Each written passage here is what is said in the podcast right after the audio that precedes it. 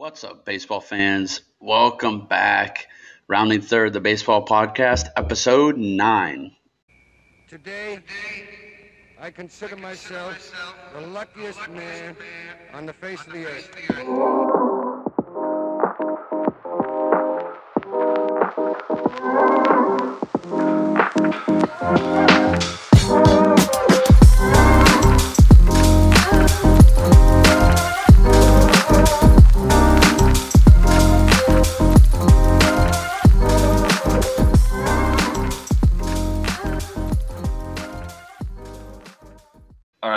James, let's jump into it. Um, we we've got some some good news, some pretty disappointing news um, with the lockout. I think that's going to be our first topic. But first of all, episode nine. Glad to be back for another episode. Um, it was really fun doing our episode last week. We got a lot of good news, a lot of good reviews, um, talking about the Hall of Fame, talking about the lockout.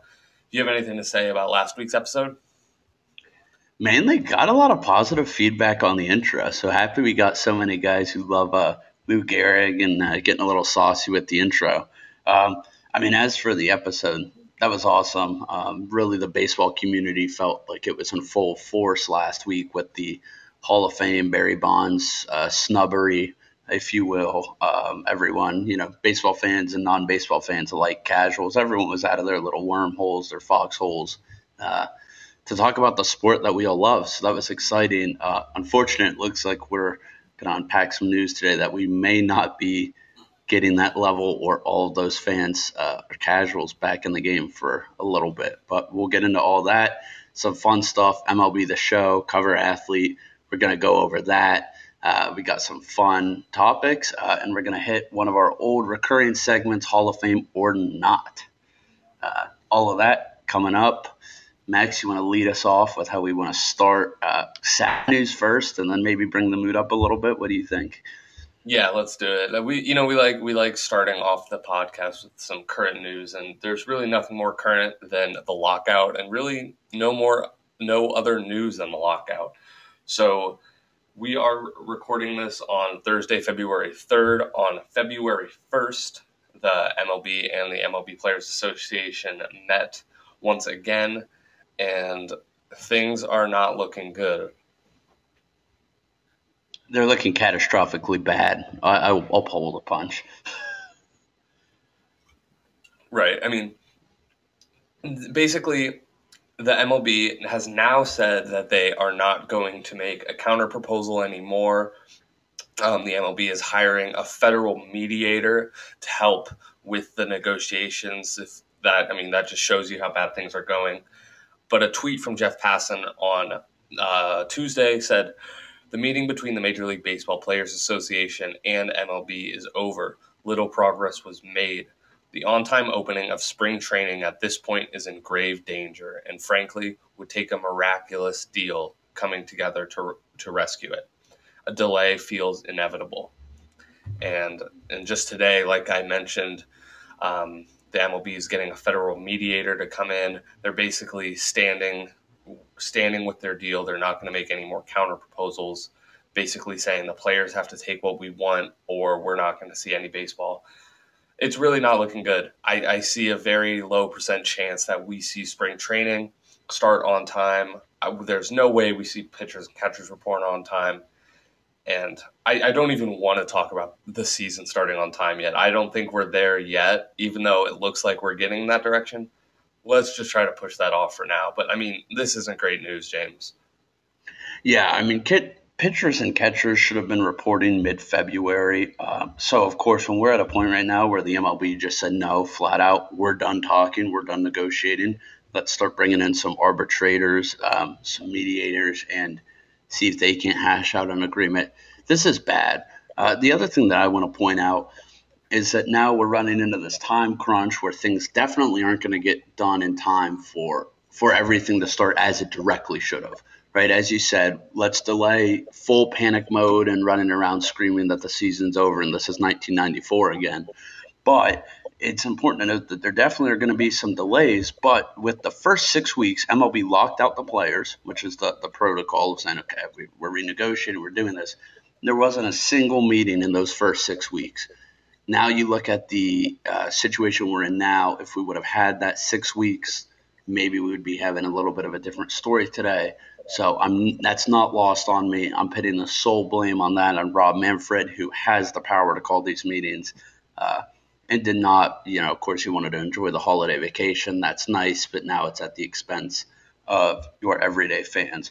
And on a side note on this topic, I just want to talk. A great follow is Marcus Stroman on Twitter. He has been relentlessly going off. He's yeah. liking tweets that Rob Manfred's the worst thing to happen to baseball. He's talking about how he feels bad for the fans more than anyone. So good follow. Go check out his account. Uh, it's just sad, Max. I mean, I'm sad. I'm itching for baseball, and the thought that we may not be getting it, you know, terrifies me. And not to mention, we can't even have free agents signing. I have to stay up every night, at least half an hour a night. I'm thinking about is Clayton Kershaw going to be a Los Angeles Dodger, and I'm no nowhere closer to getting that answer than I was four months ago. Yeah, I mean, this is it. Really is depressing. It's really devastating.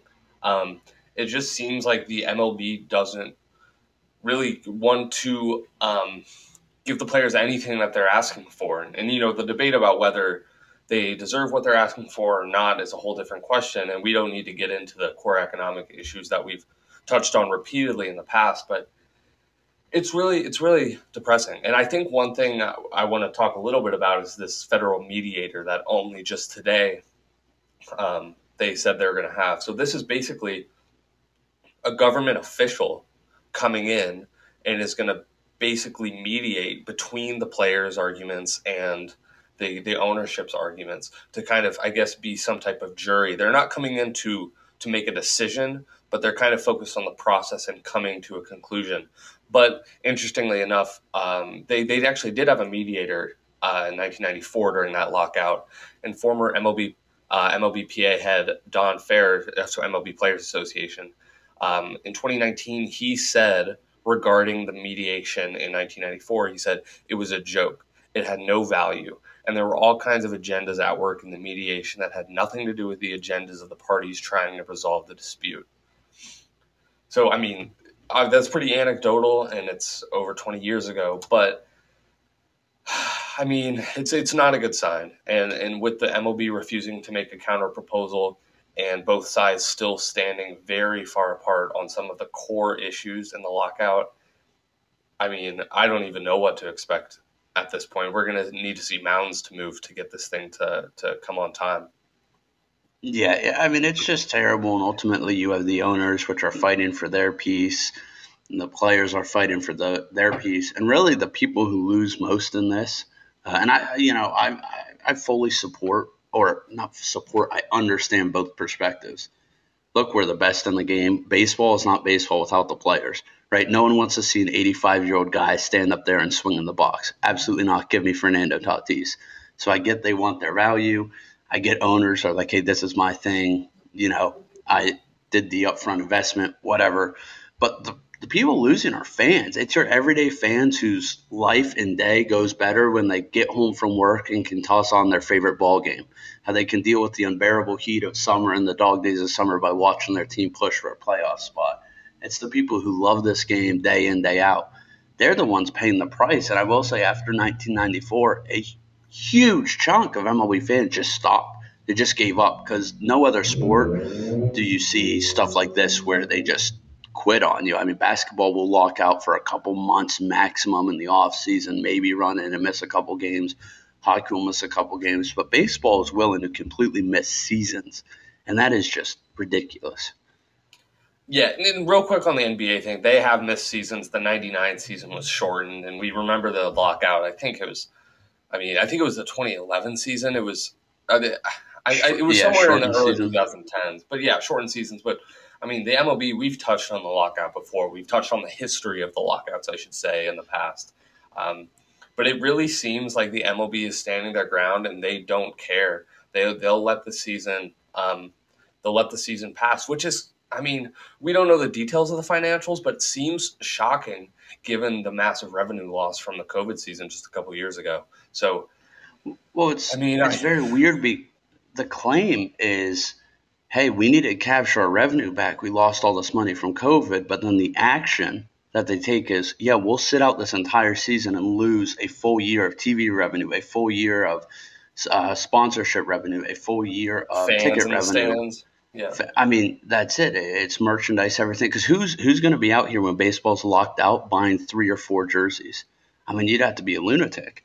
So, it, you know, the actions don't necessarily match with the verbiage there. And, you know, the negotiations, one that I'll just point to is the uh, arbitration pool. It's a real easy one to see just how far of a calamity these negotiations are. You had the players ask for 105 million in the pre-arbitration player pool. The owner said, "Great, best we can do is 10." And the player said, "Okay, we can negotiate 100 million." The players dropped down 5, which was a nice concession considering the owners responded with 10 million, uh, which was one tenth of it. So I mean, it's just they're they're not even on different pages. They're in different books. They're in different sections of the library right now. Uh, I just hope someone can, you know, come in and save this. I know Max Scherzer has been one of the player representatives that's actually uh, part of these meetings, so hopefully he can maybe say something. I don't know, but I, I just want baseball to come back. You know, however that happens. Yeah, I mean, I'm praying. I'm praying, and, and I guess on on our own note, you know, we want some baseball news to talk to you guys about. We want some current news, some free agents, some games, some, you know, we want we want all that to talk to you guys about. And unfortunately, it's not looking that way right now. And I guess all we can really do is cross our fingers and hope for the best at this point. I mean, we're just playing the waiting game like everybody else and hoping for the best. I guess. I mean, James, you I got anything else to add to this? Yeah, I got a couple of things. One, I would just say it would be in some ways very comedic uh, for us to start a baseball podcast going into one of these mega lockouts. Uh, which it's fine. We will still be here for you folks. We just are always digging and working for stories, and we would love to just give you some recaps. Um, one thing I do want to say is the big difference in the mediation and all this is really around the core economic issues. They actually have been reaching some terms um, with some non-core economic things.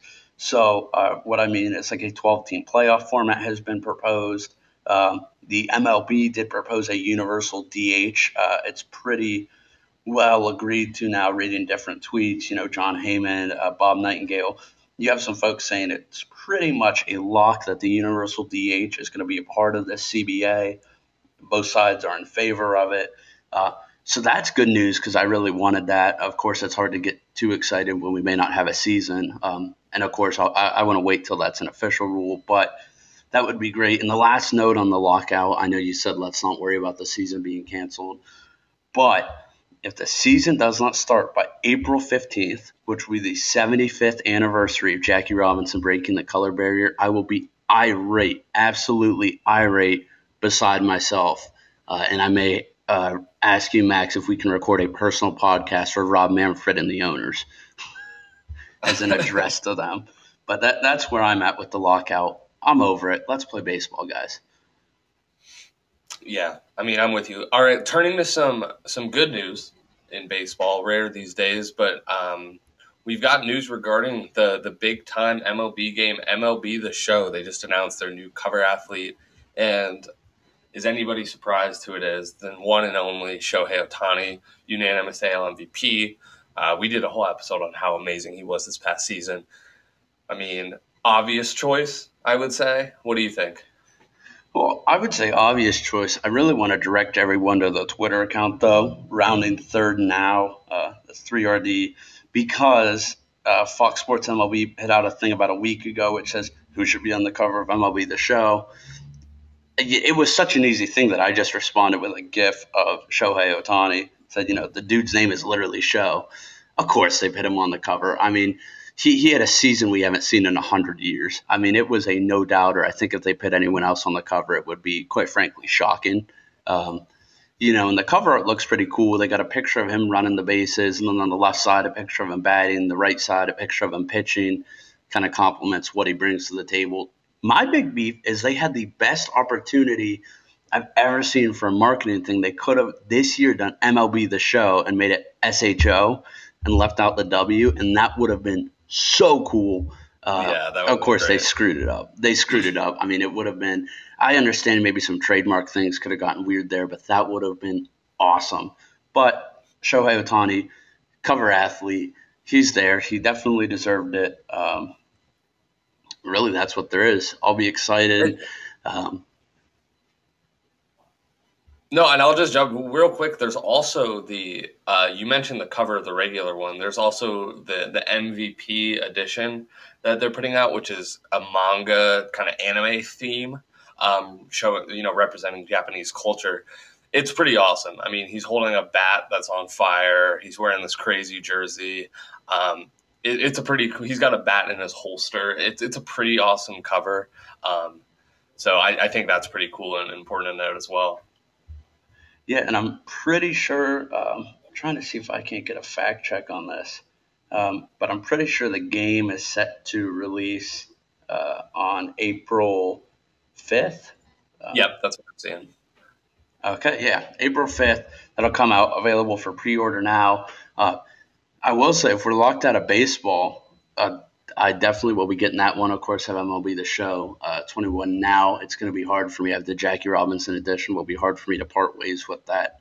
Uh, another thing on this topic is that it was going around Twitter that Nintendo screwed up and leaked that the limited edition version was Derek Jeter. It has since been confirmed those were photoshops, so it's unknown what the limited edition is. But there is always a different. You have the cover athlete of Shohei, you have the MVP version with his alternate cover, and then uh, it appears there's going to be a third designation, probably more. They like to do a more classic uh, type player. I think it would be pretty cool to do Babe Ruth and maybe incorporate Babe Ruth and Shohei um, because that is the comparison. Could be a fun way to do it. Um, I don't know. I have a ton of great ideas about this game. It's a shame that I haven't been hired by EA San Diego Studios yet on this game. So hook me up. Give I'm me a job. for this game too.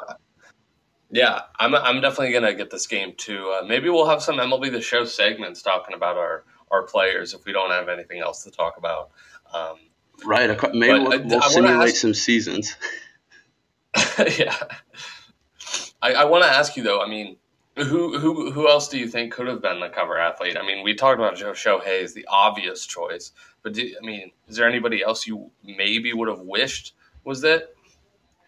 Yeah, I think there's I think there's a couple. One I would have looked at is Vlad Guerrero. I mean, we mentioned we've covered that crazy AL MVP race, but when you have a kid that young who's kind of the face, that would have been awesome. I think with Tatis being the cover last year, since they're so similar, you know, second generation MLB or kid, but awesome, that would have been tough. I saw one suggestion, which was uh, Brett Phillips on the cover, which that would have been just hilarious. Um, I don't think he could have give, given him the. Uh, cover athlete. But I mean, it's hard to think about. You know, Shohei had such a dominant, just dominant, dominant season that it's like, I, I don't know. I mean, I don't know anyone from the National League that you really could give it to. I mean, no, yeah, I, I, mean, I'm tough. I'm with you. When I would, you know we were posing this question to each other that we wanted to maybe talk about what other covers would we want to see, um, and and it just Shohei is such an obvious choice that it really shouldn't be anybody else. And I know you mentioned Vladimir Guerrero Jr. Um, and he would be a great cover. I mean, he would be a great cover athlete. The problem is he lost the AL MVP unanimously to Shohei. Like, if you're going to give it to Vlad, why wouldn't you give it to Shohei? So and and also funny enough, Vladimir Guerrero Senior was on the cover of MLB 2006, one year before MLB The Show became an annual franchise. I'm sure Vlad Jr. will get his get his chance. Um, I mean, I would say that my next pick would be Tatis if he wasn't on the cover last year. You know, he's kind of one of these flashy faces of baseball but I mean, he can't beat it on two years in a row, so that rules him out. Maybe a guy like Juan Soto. I mean, one of these young faces of the league. Maybe Degrom if he didn't get hurt and he was able to keep up his stellar season. But no, Shohei is the obvious choice, um, and it's it's a really awesome cover, and I'm gonna, I'm glad to see him there. Yeah, I think it's great for the brand and growing the game that they're really embracing these young stars and throwing them. And I said, you know, with allowing it to go on all the consoles, what they started with um, last year and with Tatis, it was huge. There was definitely a month in the gaming sector where you were on Twitch or whatever, and MLB The Show was like the thing. Like it's you know people aren't playing 2K or Madden. It's even non-baseball friends were playing MLB The Show. So I love to see what they're doing there, and I think it was such a slam dunk. I mean, it was one of the most or the most unique season we've seen in hundred years. Unanimous MVP. There was really no other option they could have done with it. That's why I was confident enough to tweet about it. It it's just it had to be done, and the fact that they didn't nail the marketing of MLB the Show with the show on it, that drives me nuts because it's like that's also a slam dunk. But uh, yeah, congrats to Shohei. Excited to get the game. Um, I mean, I hope he's a weapon in that. He's a weapon in MLB The Show 21 already. So you better believe I got him out there uh, playing outfield, hit the bump occasionally in relief. Um, he's something. Yeah, well deserved. Another, I guess you could say, accolade, and what you said was a historic career. Um, hopefully he keeps it up, or a historic season, I should say. Hopefully he keeps it up moving into the 2023 season. Um, and I guess pray for the best. Pray for him. I, mean, this was this was a win for MLB the Show. Um, awesome cover, awesome game. So let's move on to. Sorry, can ahead. I just? I actually have one one more thing to touch on because I know I, I mentioned that we still don't know about that that kind of older player cover. I think the direction they should go for there, and I just want to kind of speak it into existence, considering all the Hall of Fame drama and the fact that David Ortiz is really one of the first uh, of the younger baseball fans, you know, fans in their their early 20s, their you know, early 30s. He's really the first like Hall of Fame player that we've got to watch of that caliber. Not the first because you know you you had uh, some options here there, but I think it would be a no brainer and great selection to throw Big Papi on it, uh, just to kind of speak to the fans who really got to see him. Um, but we'll see. I also thought the Babe Ruth idea would be stellar, so we'll see what the people uh, dream up. But the main I think cover, both those options. Is, sorry, go ahead. No, that's I was just going to. The main cover is fire, but we'll see what they do with the uh, premium. Yeah, I'm, I'm with you. I mean, uh, a Hall of Fame edition with Big Papi on it would be would be pretty good. It'd be tough to choose between the manga MVP Shohei edition and the the, the Big Papi one. And the Babe Ruth the Babe Ruth idea is also good. Um, I just feel like Big Papi's more relevant uh, given the recent events. Um, but but yeah, people compare Shohei to Big Papi or Shohei to Babe Ruth. I guess I guess we'll see. That'll be interesting to see. I honestly didn't even know they did another cover, but um, I, I, knew they did two. I knew they had the M- MVP edition, which is Shohei, um, or at least an alternate version. But yeah, I guess we'll see who they put on that cover. Um, our next topic, speaking of kind of these Hall of Fame topics, we are going to do our second edition of Hall of Fame or Not. If you remember, uh, I think about a month ago, we did our first one. We covered Clayton Kershaw, and Instead Unanimous. of a pitcher this time, yeah, easy. Instead of a, a pitcher this time, we're going to do a catcher. We have recent retiree, the San Francisco Giant longtime catcher Buster Posey. Uh, and I just, before we dive into this, I want to preface with the fact that there's a lot of potential for me to be biased in this because Buster Posey has hurt me mentally and emotionally many, many times over the course of his illustrious career with the Giants, who are obviously the Dodgers' rival. But I'm coming into this, you know, fair place evaluating him on the career he had. And I will say, as much as some of that was annoying, I uh, I always thought Buster Posey was kind of cool, good for the sport. I mean, he was just one of those catchers. Him and Yadi really went back and forth as like the catchers of our generation when we were growing up. Of like, all right, these are savages behind the dish. Like, these are the guys. Yeah, and it's interesting. You know, I kind of had uh, some sort of preconceived notion about what I thought of Buster Posey's Hall of Fame chances coming into this episode, and then doing more research. There's a lot of variables in it. You know, I, it's not super clear cut. I, I mean, I am leaning semi heavily one way, but it's interesting. So Buster Posey um, on Thursday, uh, back in November, he announced his retirement at the age of 34. Uh, he just completed a nine year, $169 million contract that he signed in 2013. He did have a club option for the next season, which you can only assume the Giants would pick up after he slashed 304 last season. But he chose to step away from the game. Um, he decided to opt out of the 2020 COVID season um, that a lot of people might remember. I believe he had twin girls, or at least twins, during that year, and that's one of the major reasons he decided to step away from the shortened season. but a career giant, uh, batted 302 for his career, 158 homers, 1,500 hits. Won the 2010 NL Rookie of the Year, the 2012 NL MVP.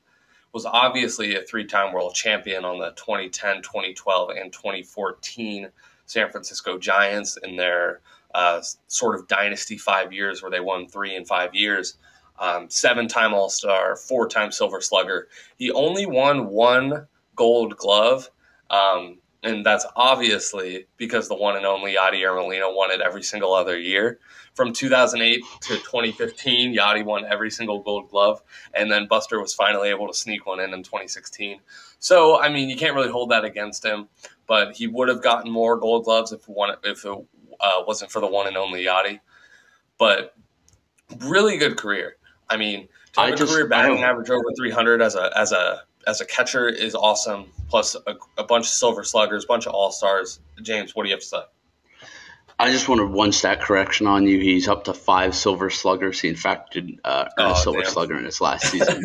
um, but you know, I also in some ways want to protest what what you said because I think the Gold Gloves do matter, and I understand like yeah, he's in a tough position because the guy in front of him uh, Yadi is, I think, bar none, the best catcher that we've seen in the game in 20 years.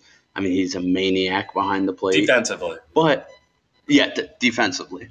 And it's like, but when you're talking about the Hall of Fame and you're talking about specifically Cooperstown, the hardest Hall of Fame, I mean, it matters. It, it matters. And it's like, okay, if you want to be there, you generally have to be the best player in your position group through your career. That's pretty much the recipe for being in the Hall of Fame. And there's not really many exceptions to that.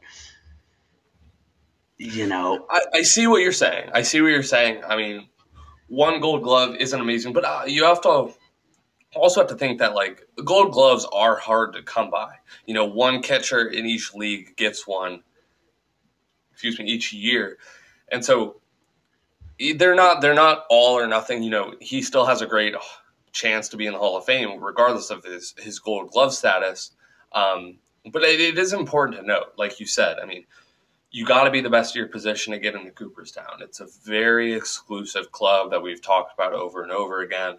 Um, and only having one is, you know, maybe a, a, a mark on his career, even though his wins above replacement, his uh, FanDuel's version of wins above replacement are both extraordinarily high for a catcher. Um, but it is definitely a mark. And I think there are other marks on his career as well. Specifically, that it was a pretty short career. You know, he only played uh, 11, 12 seasons. Um, it, w- it would put him, if he, if he does retire and goes in the Hall of Fame, he'd play 1,300 or 1,371 games, which is the 96th most in MLB history. Um, so he's not high up on played games. He's only 34 years old, so he's cutting his career short. And as we've seen last season, he's still able to produce at a high level. I mean, slashing 304 and leading the surprise Giants the NOS title, he clearly still got it. Um, but I don't know if you can really count that against him. Um, looking back in his career, I mean, the, the, three World Series that he won in 2010, 2012, and 2014, one of those being his rookie year, he was arguably the best player on all of those teams. And to be the best player on three World Series titles, it, it, does say a lot. And he just kind of seems like a Hall of Fame type player. Just his demeanor, just the way he carries himself, the way he, the way he's performed throughout these years. But well, I mean, what do you what do you think? What are what are some of the variables that you consider when when thinking about Buster Posey and his career? Well, I guess I'll, I'll, lay it out real quick. And so we kind of touched on, in my opinion, what the two cons are, which is not, you know, and, we, and we've talked about this in previous episodes, how important the position of catcher is. It's the hardest on a diamond. I think it's arguably the most important. Most important is tough because if the pitcher is bad, it, nothing else matters. But definitely the hardest. And so I think your knocks are duration of career, like you said. I think the Gold Gloves is a little bit of a knock, but in fairness let me look at the pros I evaluate. I mean, three World Series, that's not a joke. World Series are freaking hard to win. Three of them is incredible. I mean, that it is nothing short of incredible. He notched the MVP That's going to really help the candidate. Notch the rookie of the year. That one-two punch is going to help. Seven-time All-Star with five-time Silver Slugger. That will help. I would have liked to see, and I think maybe that's it. Is like yes, five Silver Sluggers is still very good. I mean, of course, that means he was the best offensively in his position in his league five times. But if you're going to only be the one Gold Glove guy, the you know not known for defense guy, you need to be a savage in the box, as Aaron Boone would put it. I want to see the numbers a little higher there. And that's why I think Buster Posey really is a great candidate here because you really could go either way, and there's a solid argument either way. But as you said, he's just not looking at the the stats, not looking at the awards, looking at the eye test, the feeling test.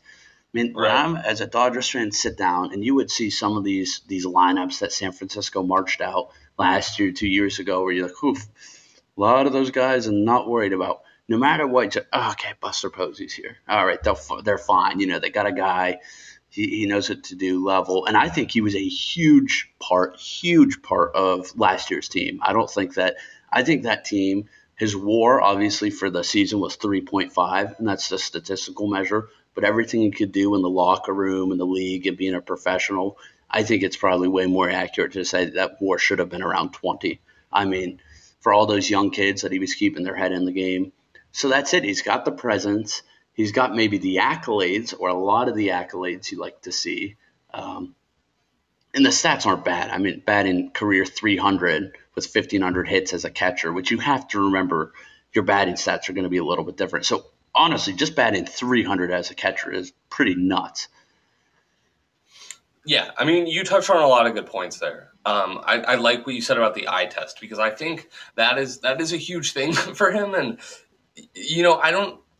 What does the eye test even mean? I mean, you know, I think you could say that I it's his demeanor, it's the way he carries himself, um, and I think it does mean a lot in terms of his Hall of Fame standing. And I like what you said about his leadership last year. I think he was I think he definitely was the central part of that team and the central reason that they were able to play so well. Obviously, they had some pitchers coming out of the woodwork like Kevin Gausman and these others, and Brandon Belt having an amazing, uh, or Brandon Crawford having an amazing season. But he was the central piece of that of that team. And coming off the COVID season, coming off the year he took off, and able to perform at that level, really speaks a lot. And there's there's a lot to unpack with his career because he really, even though it was short, he had a pretty crazy career. Starting at 2010, his his rookie campaign where he won Rookie of the Year and finished 11th in MVP voting. They won the World Series that year, and he he caught every single inning in all 15 of their postseason games.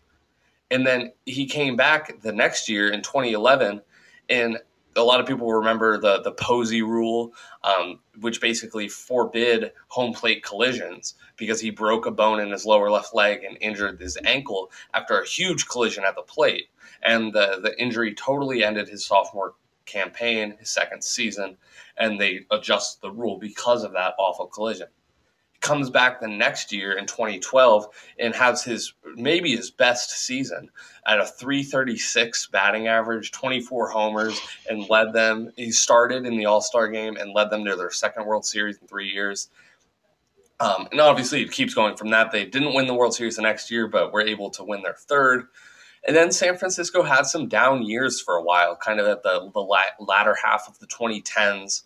Um, some of their rotation weren't pitching as well. In 2017, they only won 64 games. But then this extraordinary bounce back season in 2021 after he took the year off. I mean, nobody saw this Giants team really doing anything this year. The NL West was dominated with headlines of the Dodgers and the Padres. It was the MLB's next greatest rivalry, and maybe it is. But the Giants were like, not so fast. We've got a we've got a strong core of players, some veterans, some young guys who can really step up um, Buster Posey, Evan Longoria, a lot of these old guys who were really able to step up and lead this team to an NL West title. Um, I think it speaks a lot to who he is as a player. You know, he came into the league in the in 2010 and immediately was a winner. I mean, when winning three World Series in his first five years, he got that postseason experience. He got that that deep in the playoff postseason, what it's like to be in those big moments and then to to carry that and lead this team to a really remarkable season speaks a lot to him. But this is about his Hall of Fame chances, which which combines all sorts of factors as we touched on last week. I, I, I think he is a Hall of Famer. I think he will be a Hall of Famer. I don't think he'll be a first ballot Hall of Famer, but I think he'll get in. I mean, he's had a great career, a short but great career, and like you said, the eye test. He's he he has a cool, calm demeanor. He's always um, he's always a threat when he steps in the plate. He's the quarterback sitting behind home plate, always watching. I think he I think he's a Hall of Famer. Yeah, I think one thing that I want to just touch on is is you kind of brought up, you know, the NL West rivalry, and it's hard to not insert into it. And this is going to sound bizarre. I'm happy the Giants did what they did last season because it drove me nuts that the Padres came out of left field, won a couple games two seasons ago, and we're like, yeah, we're LA's biggest rival. And it's like, no, no, no, no, no. No, you're not disrupting 150 years of a rivalry because you got a stud shortstop. Like just absolutely not. So in some ways it was really nice. And of course I got the the great you know, Dodgers did not win a World Series, but knocking the Giants for the first time out of the postseason when they had a great year, had the best year in their franchise for regular season wins, that was almost more than a World Series, quite frankly, especially since we were coming off one. So that was great. As to the actual question that we're looking at here, it's a tough one. I, I really am kind of torn and could go either way here, but I think you have to remember it's based on the writers voting, and I think on that, and like you said, this is not a first ballot guy. I will guarantee you, I'll put money down right now, he's not a first ballot guy. There's not a chance. But I do think he could be a year over year climber. You get a couple names dropped off here or there, you know, year eight, nine, and 10. Things start to look, you know, maybe high 60s, you know, really what could happen here. But the thing is, the writers are going to vote somewhat on that eye test. And like, no matter how you slice it, for his 12 year career, every year of his 12 year career, outside of when his leg was smashed into pieces and he couldn't play, and maybe 2019 when, when everything was just on a downtrot, he was a top three catcher in the sport the whole time. The whole time, sure. wire sure. to wire and I think that you know that means something. And then you check the stats, and he's got he's got the stats there. You can't diminish him. I mean, for God's sake, the guy slashed over 300. What is that? One, two, three, four, five, five times as a catcher, averaged over 300 for the career. Then you pull, okay, well, he's won the World Series, he's won an MVP, he has some silver sluggers. He has the All Star appearances. There's just not enough stuff, in my opinion, to knock him down. And he was he's a super likable guy. And of course, we can see off this last ballot that pretty much the writers at this point are just voting for who they like. Uh, so I think all that bodes to say that I think either year eight, nine, or ten, I do think Buster Posey gets into the Hall of Fame. Do I agree with it? I'm still split. I don't think I would be opposed to it, but I think if I'm a writer, I don't know if I put him on my ballot. But I certainly am not opposed to Buster Posey being in Cooperstown. That's my answer. interesting. Yeah, I mean, I, I, see what you're saying. I personally would pro- would put him on my ballot. I think he's one of those guys. Um, he's proved it over and over again. He's a winner. He can hit. He's a leader behind the plate. His wins above replacement has proved he's a great player. Um, he in 11 seasons he made seven All Star appearances. He won Rookie of the Year. He won World. He won MVP basically in his second league season in the MLB. I mean, he had his rookie campaign, then missed the whole second season basically, and then came back won MVP. But like you said, the vote the writers might vote on eye test, which I think he passes. I mean, he's a super likable guy, um, carries himself very well has the stats. I think I would vote him in. Um, but like you said, it, it, does it doesn't really matter what we think. I think he gets in. You think he gets in. You wouldn't vote for him, which I think is interesting. I would. We'll see when he gets in. You say let, kind of his last chance, year eight, nine, ten. I actually think it might. I don't know. I think it might be third or fourth year. To be honest, I think I think he will get in. I think he's just one of those guys let us know what you guys think because I, I think it's I think it's a debate much more than our last topic or our last uh, Hall of Fame or not, Clayton Kershaw. This is much more of a debate, so it's really interesting. Yeah, really interesting career. I think on the Clayton Kershaw thing, the Hall of Fame, like if you don't put that guy in, there was no pitcher from the, this 20 year span that was getting into the Hall of Fame. So I mean, I'm not worried right. that he, he's probably going to be a first or second ballot guy. Uh, you know, I want I want to stick with my answer, but I do I do think if I sat with it long enough, if you actually told me, let's say I'm a writer, and you told me it's year ten, and somehow this would be completely illegal and tampering, but the association comes to me and goes, "You're the tie-breaking ballot." Like you are literally it. You're either going to push him to 75 or he's going to be 74.8. Year 10, like you decide ultimately. I think at that point, then maybe I have to check the box. I think maybe I do just because I really can't imagine with, with what he has been to the sport in his career, him not being there. There's just those arguments against it that I have some trepidation. But yeah, I mean, if the, if it was fully on me, maybe I could be convinced. But certainly, I would never be opposed to it. Like I would never be like, oh my god, uh, Buster Posey's in the Hall of Fame. This is ridiculous. No, he he certainly has earned a spot there uh, if he gets one, and I think we both are in agreement he's going to get one. Yeah, I agree. I mean, I also think it comes into uh, you have to think about what uh, what other players are on the ballot, and I think if, if you would maybe see some of the other players on the ballot, it could change your opinion. Um, but but who knows? It could have also changed my opinion. Um, but I think that covers it. I think we're kind of in agreement here, right? I would say we both think he will eventually get in the Hall of Fame. You would agree? Yeah, yeah. I, it I don't see how they can keep him out. As you said, with the ballots and everything, you got to look over that span, that era. I don't, I don't think that there's that many players that are, have pit up careers like that. So yeah, I think he gets in. How about our last topic? You want to kind of kick this one off? This was your idea. You you saw a tweet yeah. somewhere. You go ahead let me let me go ahead and try and uh, pull up the the tweet. Actually, it was from the Cespedes Family Barbecue account, which is awesome. If you love baseball, go follow it. Just always tweeting out fun little things. And this actually tweeted a couple weeks ago, but we've been so slam covering news, we uh, kind of put it on the back burner. But this is just, you know, in the spirit of any of the great baseball movies, which, by the way, baseball of any of the different sports definitely is the best movies made about it. Because, like in the other sports, you can pick like Friday Night Lights. Remember the t- like there's one or two to choose from. A baseball, there's a handful. You could interview ten people and they could all have different favorite baseball movies.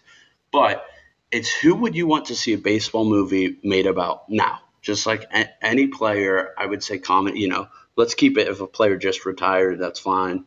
Not really what I have in mind, but like, what player would you say, bang?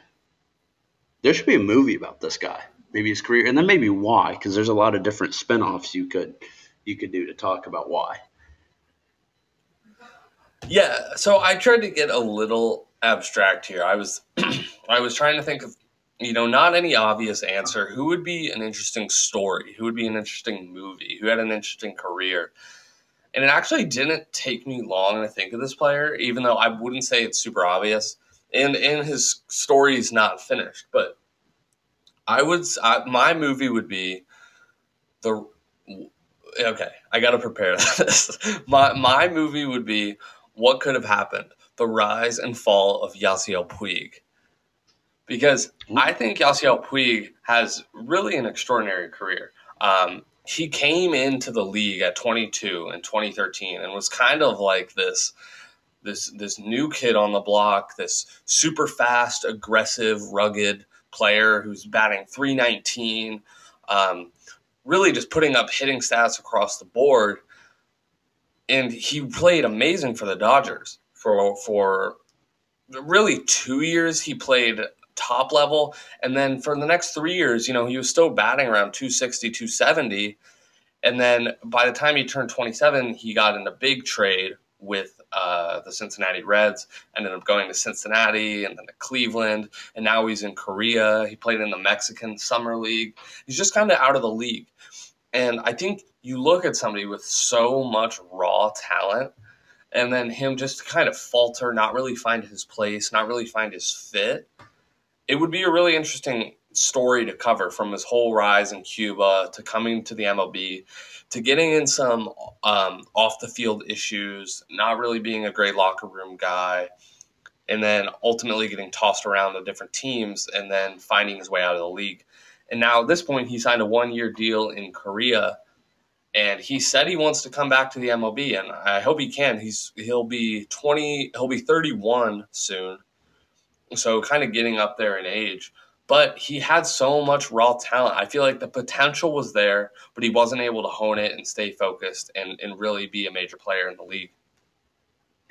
Yeah, that you know that's a great one. Uh, just to round it out, I'll provide some of the context because I know some some of the Yasiel Puig stuff. And one, I just want to point out, outside of maybe Clayton Kershaw, there has not been a more beloved Los Angeles player since the 2010s on. And it blows my mind. You would never know that, but like if you're in Dodger Stadium, there's still Puig jerseys everywhere. They sell like crazy. I mean that they loved him. He made MLB the Show the cover after his rookie year. Um, his story, as you said, he came from Cuba, but he actually uh, was on some part of makeshift raft, got to Mexico, crossed the border illegally, and then had to reverse engineer his way to getting essentially asylum and a green card to play baseball. Uh, but obviously had to get out of Cuba first because you know Cuba problematic. We'll leave it at that. Um, a, a, completely electric player. I mean, I honestly thought for a while like, yeah, this guy's going to be the reason LA wins a World Series. Like he's bound to win a World Series MVP be the star. And he was there. I mean, he was there on the 2017 team that should have won a World Series and got robbed out of their rightful World Series. Um, but even then, he wasn't really a contributing factor. He was your seven or eight guy, just kind of chilling. But the, the talent is crazy. Uh, and then you had some off the field allegations. Um, the favorite moment to me of Yasiel Puig's career has to be he was on the Reds and in the middle of a game was traded to the Indians, now the Guardians.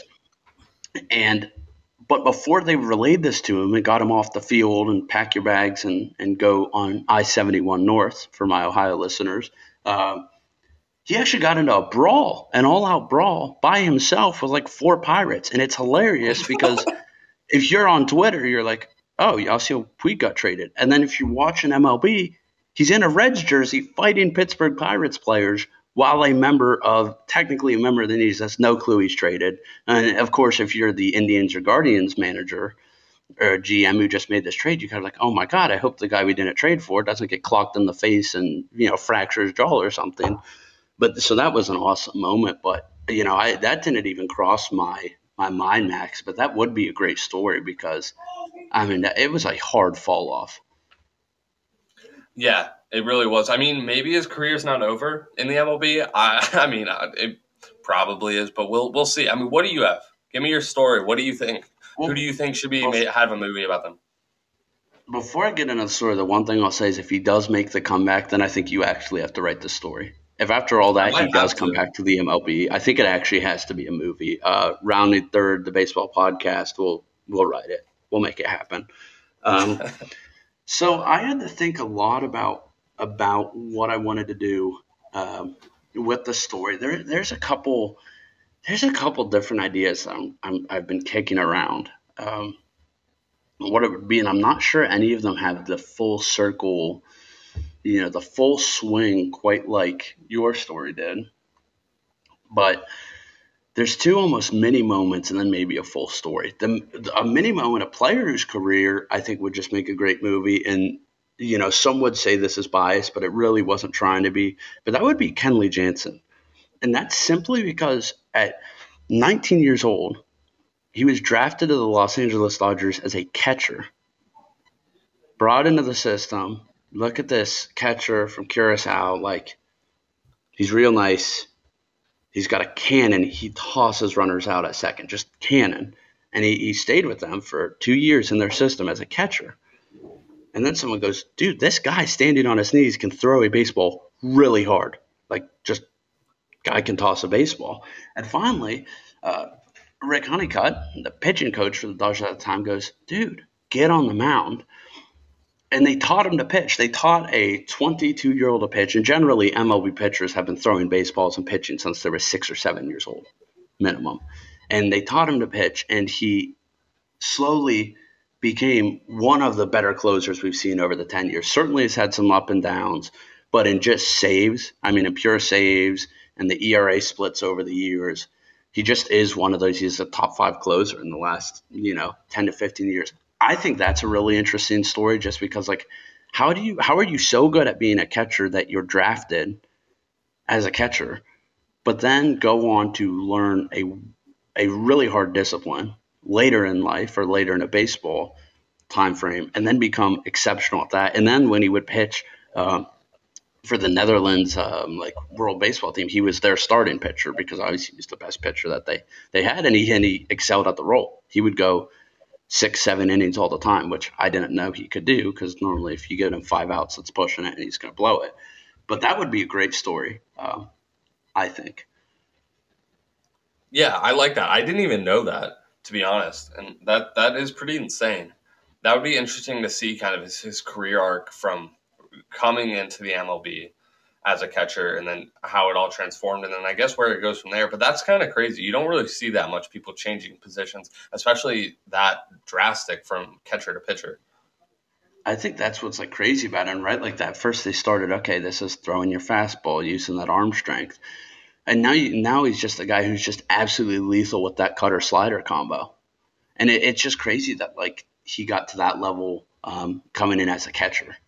So that's also awesome. I would also love if for some random reason, of course they would never do this, but if they're like, oh, this is Clayton Kershaw's last pitch ever, we're gonna have Kenley Jansen go catch this or something. That would be uh, funny to know if he still has it behind the dish, which I've got to imagine he doesn't. Um, that would be fun. I, I think maybe. If, yeah, I mean, he's you know that's the thing. I, I wouldn't be that worried about it. Uh, just certainly not a guy I want to toss in every day. It's also bizarre that they made him a catcher because he's huge. Kenley Jansen is gigantic, yeah. and his voice is very high pitched, which is also very funny. Go listen, to, go look at a Kenley Jansen interview real quick.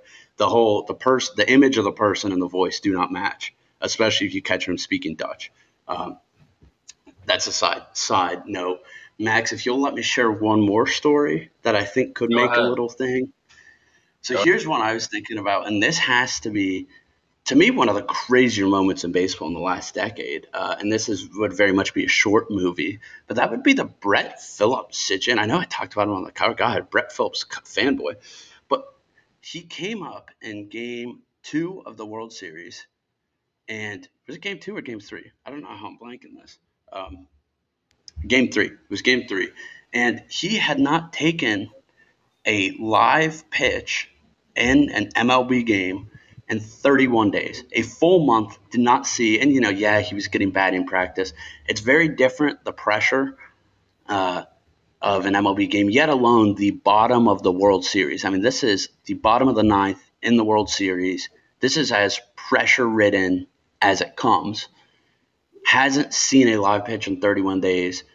Smacks a ball to that rolls through could have been fielded at second potentially. Didn't. Chris Taylor's in center field. He just kind of waits on it. An air two later, you know, the game's over. He hit a walk off. Guy hasn't seen live pitching in 31 days. I'm thinking most certainly he's about to get struck out. Let's keep moving this game along and get on to the World Series. But no, he did. I mean, it's an incredible story. He did what you dream of. Here's, you know, I wouldn't say a nobody, but the last guy, literally the last guy on their 25 man World Series roster that you are worried about is the guy who tears you apart and takes a game from you in the World Series. I thought I thought the Rays after that moment, I thought this is it. The Rays are actually going to do this. I can't believe that just happened. I don't know how you make that a whole movie, but just that little story, awesome. Yeah, definitely. That was such a crazy part of the of the World Series. Um, that was such a that whole series was crazy. But it was, I mean, it was mental. Go ahead. I, yeah, I mean, I think that wraps it up for the topics we had planned. I mean, this went a little longer than we were expecting. We're already up to the 54 minute mark, but four good co- four good topics that we were able to cover. Um, you know, the, the lockout. We'll just have to see what happens. We all want to see baseball, but Shohei, good news, great game coming out we were able to touch on some movies we thought were interesting and then cover a great player and what his prospects are like moving forward and, and into Cooperstown.